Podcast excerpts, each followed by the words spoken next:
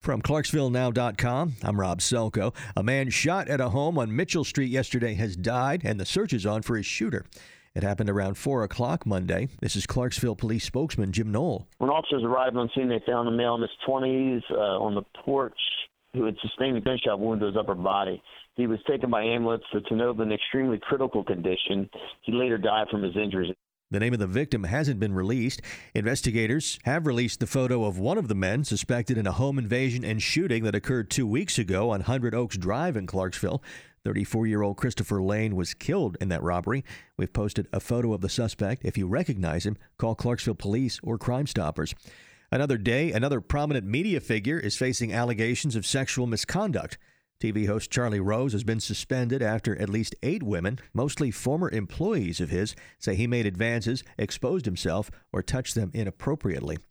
Deputies with the Montgomery County Sheriff's Office are participating in No Shave November to raise funds for St. Jude's Children's Hospital. More than 50 deputies are participating, and we have their photos up for you to vote for your favorite on the Clarksville Now homepage. If you're on Twitter, follow us for breaking news 24 7 at Clarksville Now.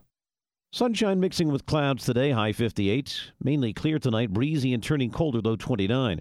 Sunny, brisk, and chilly tomorrow, high just 46. Thanksgiving Day will be mostly sunny, high 51. I'm meteorologist Joe Lundberg, ESPN Clarksville.